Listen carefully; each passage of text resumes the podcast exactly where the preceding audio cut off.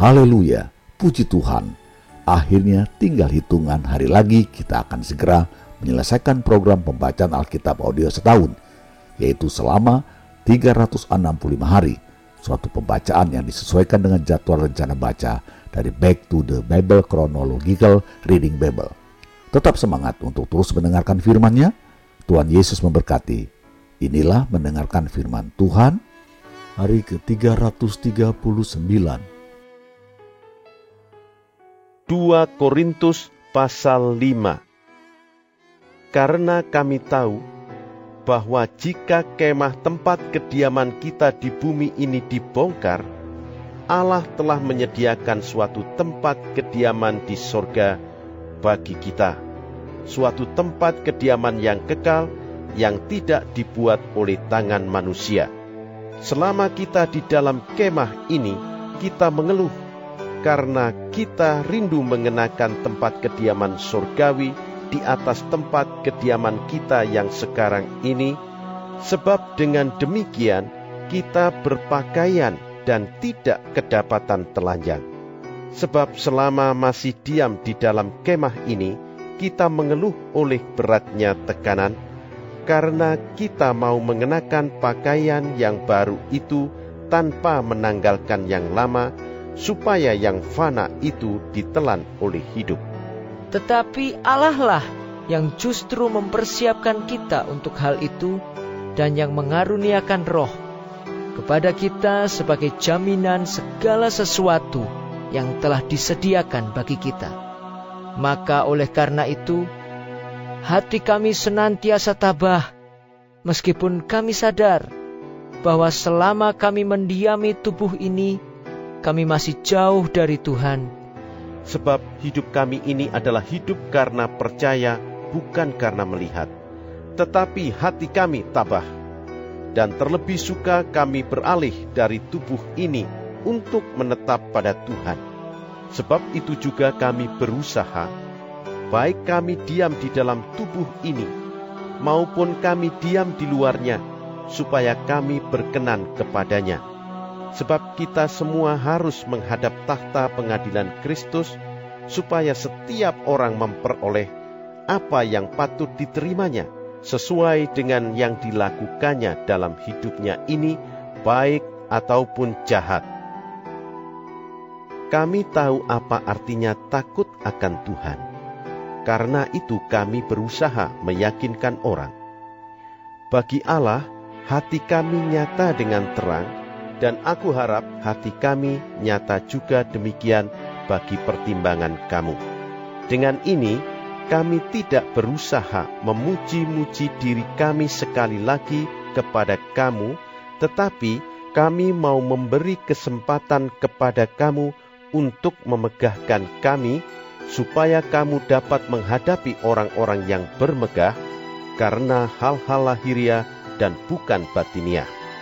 Sebab jika kami tidak menguasai diri, hal itu adalah dalam pelayanan Allah. Dan jika kami menguasai diri, hal itu adalah untuk kepentingan kamu. Sebab kasih Kristus yang menguasai kami. Karena kami telah mengerti bahwa jika satu orang sudah mati untuk semua orang, maka mereka semua sudah mati.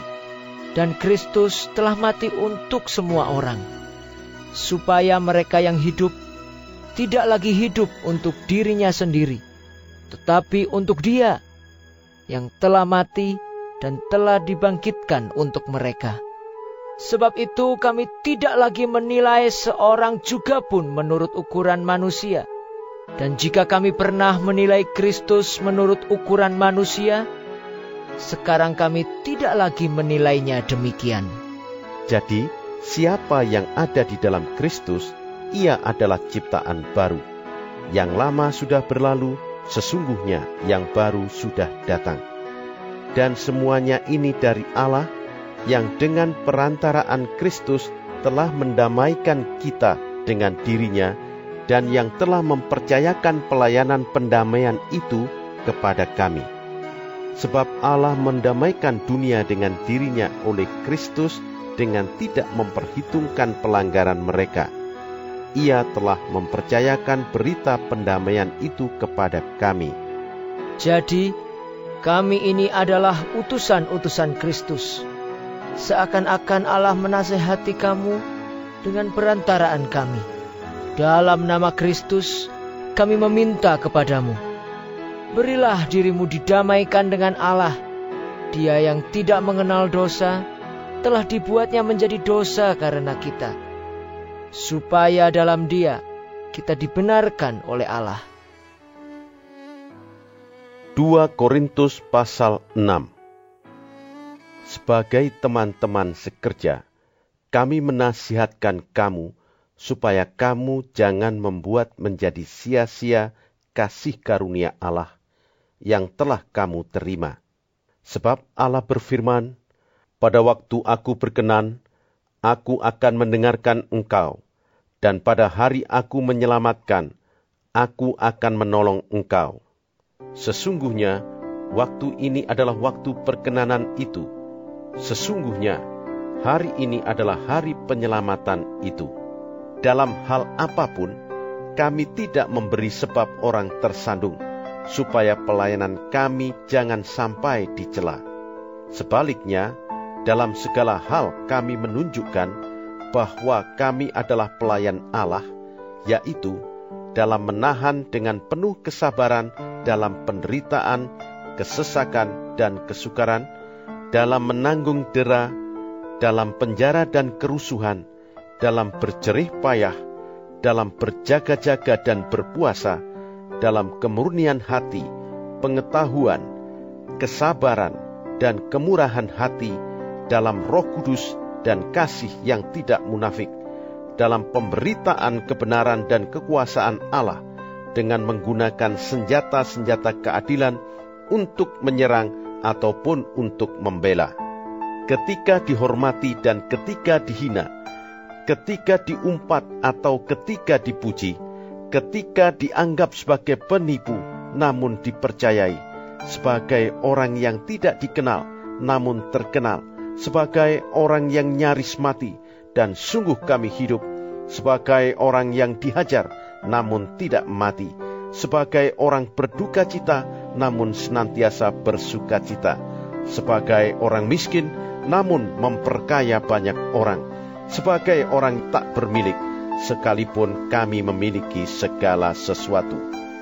Hai orang Korintus, kami telah berbicara terus terang kepada kamu. Hati kami terbuka lebar-lebar bagi kamu dan bagi kamu ada tempat yang luas dalam hati kami. Tetapi bagi kami hanya tersedia tempat yang sempit di dalam hati kamu. Maka sekarang, supaya timbal balik, aku berkata seperti kepada anak-anakku, bukalah hati kamu selebar-lebarnya. Janganlah kamu merupakan pasangan yang tidak seimbang dengan orang-orang yang tak percaya. Sebab persamaan apakah terdapat antara kebenaran dan kedurhakaan? Atau bagaimanakah terang dapat bersatu dengan gelap? Persamaan apakah yang terdapat antara Kristus dan Belial? Apakah bagian bersama orang-orang percaya dengan orang-orang tak percaya? Apakah hubungan bait Allah dengan berhala? Karena kita adalah bait dari Allah yang hidup menurut firman Allah ini. Aku akan diam bersama-sama dengan mereka dan hidup di tengah-tengah mereka. Dan aku akan menjadi Allah mereka dan mereka akan menjadi umatku.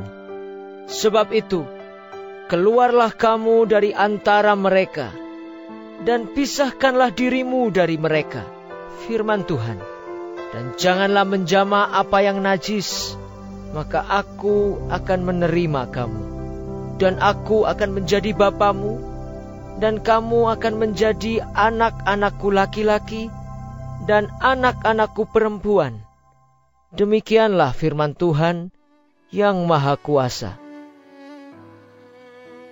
2 Korintus pasal 7 Saudara-saudaraku yang kekasih, karena kita sekarang memiliki janji-janji itu, marilah kita menyucikan diri kita dari semua pencemaran jasmani dan rohani, dan dengan demikian menyempurnakan kekudusan kita dalam takut akan Allah. Berilah tempat bagi kami di dalam hati kamu. Kami tidak pernah berbuat salah terhadap seorang pun, tidak seorang pun yang kami rugikan, dan tidak dari seorang pun kami cari untung. Aku berkata demikian bukan untuk menjatuhkan hukuman atas kamu, sebab tadi telah aku katakan bahwa kamu telah beroleh tempat di dalam hati kami, sehingga kita sehidup semati.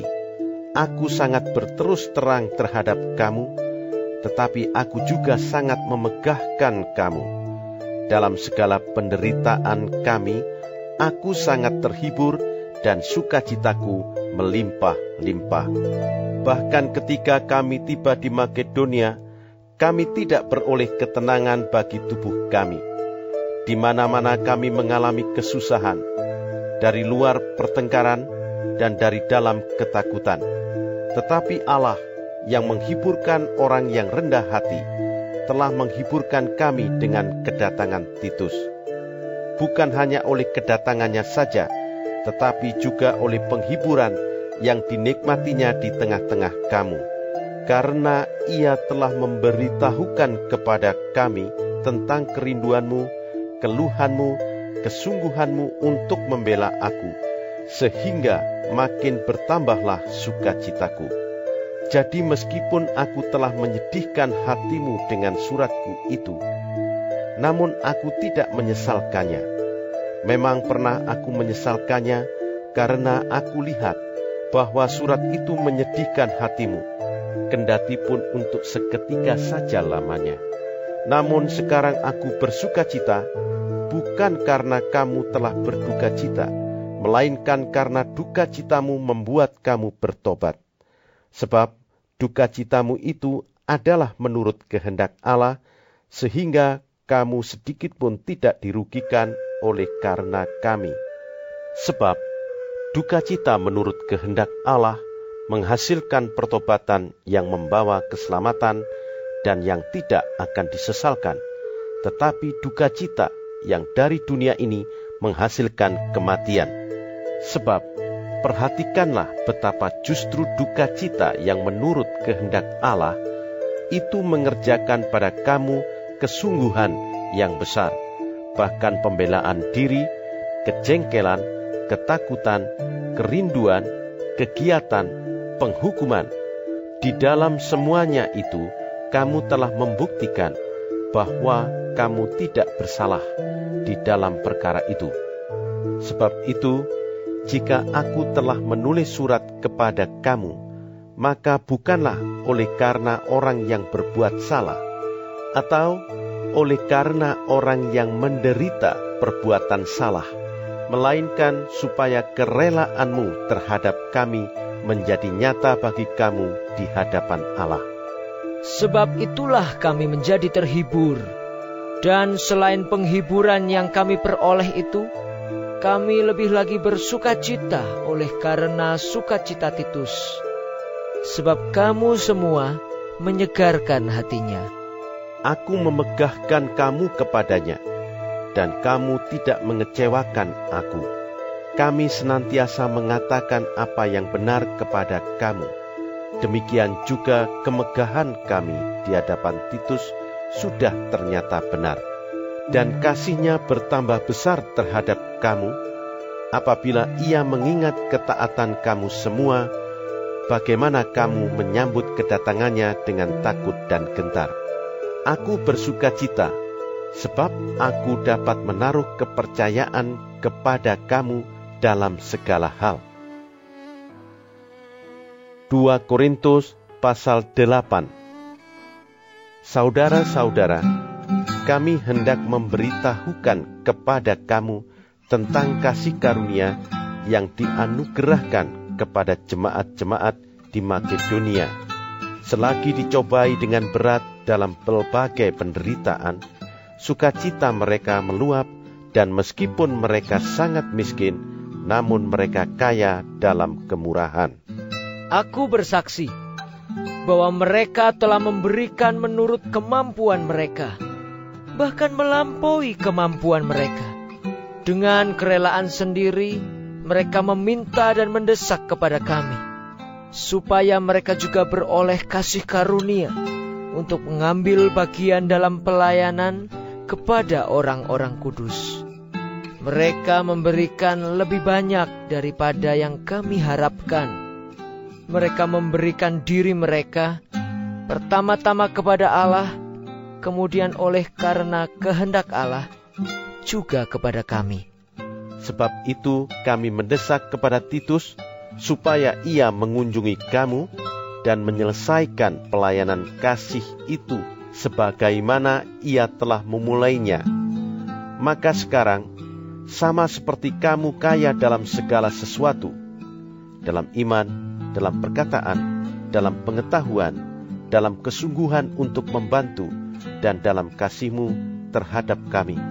Demikianlah juga hendaknya kamu kaya dalam pelayanan kasih ini. Aku mengatakan hal itu bukan sebagai perintah, melainkan dengan menunjukkan usaha orang-orang lain untuk membantu, aku mau menguji keikhlasan kasih kamu. Karena kamu telah mengenal kasih karunia Tuhan kita Yesus Kristus, bahwa Ia yang oleh karena kamu menjadi miskin, sekalipun Ia kaya, supaya kamu menjadi kaya oleh karena kemiskinannya. Inilah pendapatku tentang hal itu, yang mungkin berfaedah bagimu. Memang sudah sejak tahun yang lalu, kamu mulai melaksanakannya dan mengambil keputusan untuk menyelesaikannya juga. Maka sekarang, selesaikan jugalah pelaksanaannya itu. Hendaklah pelaksanaannya sepadan dengan kerelaanmu, dan lakukanlah itu dengan apa yang ada padamu. Sebab, jika kamu rela untuk memberi, maka pemberianmu akan diterima. Kalau pemberianmu itu berdasarkan apa yang ada padamu, bukan berdasarkan apa yang tidak ada padamu. Sebab kamu dibebani bukanlah supaya orang-orang lain mendapat keringanan, tetapi supaya ada keseimbangan. Maka hendaklah sekarang ini kelebihan kamu mencukupkan kekurangan mereka, agar kelebihan mereka kemudian mencukupkan kekurangan kamu, supaya ada keseimbangan. Seperti ada tertulis, orang yang mengumpulkan banyak tidak kelebihan, dan orang yang mengumpulkan sedikit tidak kekurangan. Syukur kepada Allah yang oleh karena kamu mengaruniakan kesungguhan yang demikian juga dalam hati Titus untuk membantu kamu. Memang ia menyambut anjuran kami, tetapi dalam kesungguhannya yang besar itu ia dengan sukarela pergi kepada kamu. Bersama-sama dengan dia, kami mengutus saudara kita yang terpuji di semua jemaat karena pekerjaannya dalam pemberitaan Injil.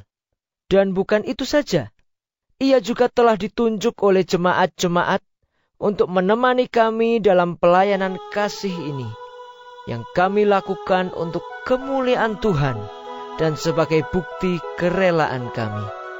Sebab kami hendak menghindarkan hal ini, bahwa ada orang yang dapat mencela kami dalam hal pelayanan kasih yang kami lakukan dan yang hasilnya sebesar ini. Karena kami memikirkan yang baik bukan hanya di hadapan Tuhan, tetapi juga di hadapan manusia. Bersama-sama dengan mereka, kami utus seorang lain lagi, yakni saudara kita yang telah beberapa kali kami uji dan ternyata selalu berusaha untuk membantu. Dan sekarang ia makin berusaha karena besarnya kepercayaannya kepada kamu. Titus adalah temanku yang bekerja bersama-sama dengan aku untuk kamu. Saudara-saudara kami yang lain itu adalah utusan jemaat-jemaat dan suatu kemuliaan bagi Kristus. Karena itu, tunjukkanlah kepada mereka di hadapan jemaat-jemaat bukti kasihmu dan bukti kemegahanku atas kamu.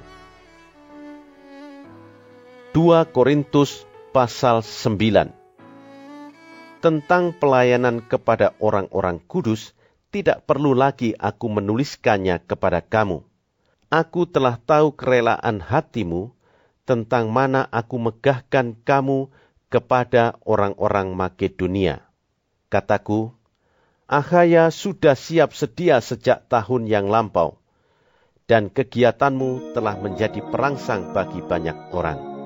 Aku mengutus saudara-saudara itu agar kemegahan kami dalam hal ini atas kamu jangan ternyata menjadi sia-sia, tetapi supaya kamu benar-benar siap sedia seperti yang telah kukatakan, supaya apabila orang-orang Makedonia datang bersama-sama dengan aku, jangan mereka mendapati kamu belum siap sedia, sehingga kami, untuk tidak mengatakan kamu, merasa malu atas keyakinan kami itu.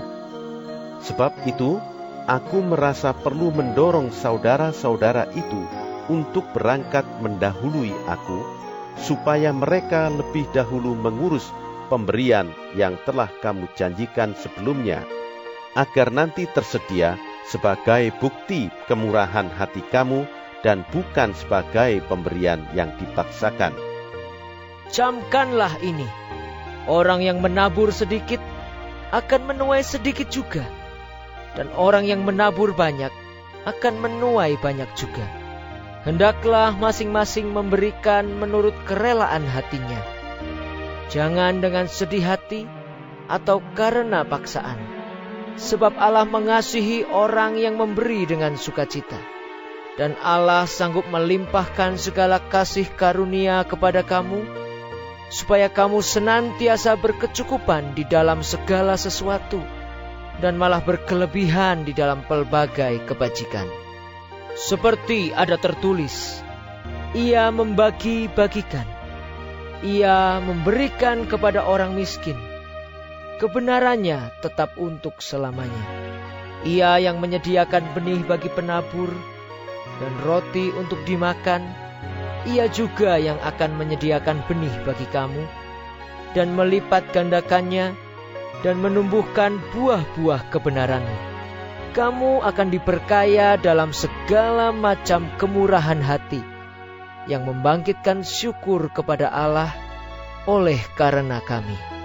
Sebab pelayanan kasih yang berisi pemberian ini bukan hanya mencukupkan keperluan-keperluan orang-orang kudus, tetapi juga melimpahkan ucapan syukur kepada Allah dan oleh sebab kamu telah tahan uji dalam pelayanan itu, mereka memuliakan Allah karena ketaatan kamu dalam pengakuan akan Injil Kristus dan karena kemurahan hatimu dalam membagikan segala sesuatu dengan mereka dan dengan semua orang, sedangkan di dalam doa mereka, mereka juga merindukan kamu oleh karena kasih karunia Allah yang melimpah di atas kamu. Syukur kepada Allah karena karunia-Nya yang tak terkatakan itu. Tetap semangat untuk terus mendengarkan firman-Nya. Tinggal beberapa waktu lagi kita akan segera menyelesaikannya. Sampai jumpa esok hari. Tuhan Yesus memberkati.